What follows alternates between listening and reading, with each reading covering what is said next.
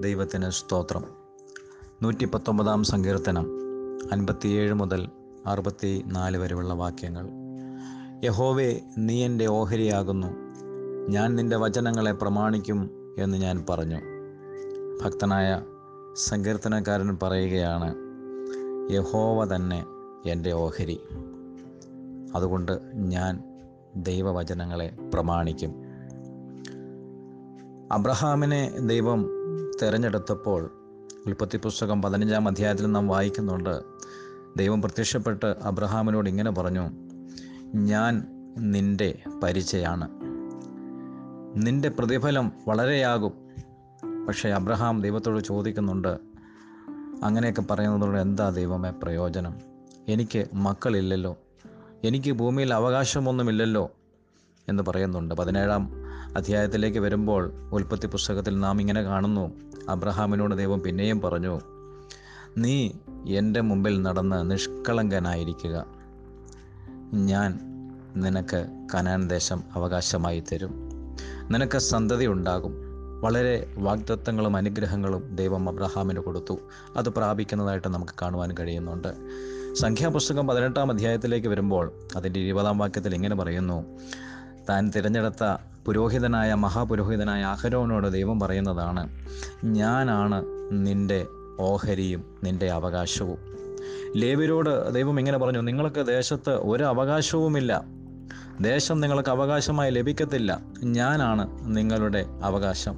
ഞാനാണ് നിങ്ങളുടെ ഓഹരി എന്ന് പറയുവാൻ ഇടയായി തീർന്നിട്ടുണ്ട് അതുപോലെ തന്നെ യോശുവായുടെ പുസ്തകം പതിനെട്ടാം അധ്യായം അതിന്റെ ഏഴാമത്തെ വാക്യത്തിൽ അവരോട് പിന്നെയും ഇങ്ങനെ പറയുന്നുണ്ട് ദേശത്ത് ലേവർക്ക് ഓഹരിയില്ല.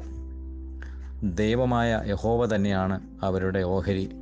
പിന്നെ ഒരു കാര്യം കൂടി എടുത്തു പറഞ്ഞു. ദൈവവേലയാണ് അവർക്ക് കൊടുത്തിരിക്കുന്ന അവകാശമെന്ന്.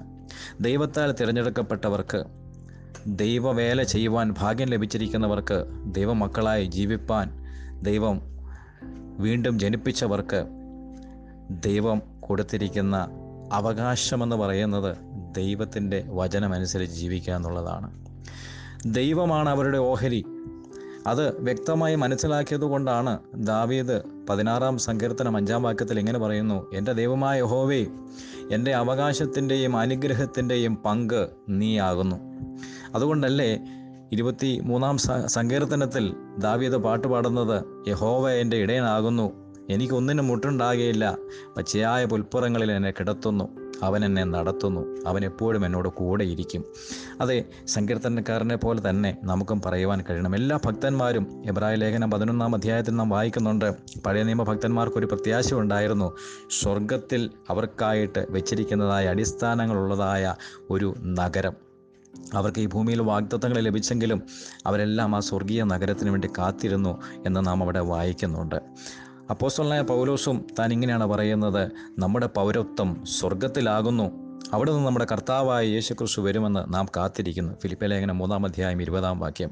അതേ അധ്യായത്തിൽ അപ്പോസ്റ്റലായ പൗലോസ് പറയുന്നുണ്ട് അതുകൊണ്ട് എനിക്ക് ഈ ലോകത്തിൽ ലാഭമായിരുന്നതിനൊക്കെയും ഞാൻ ഉപേക്ഷിച്ചു.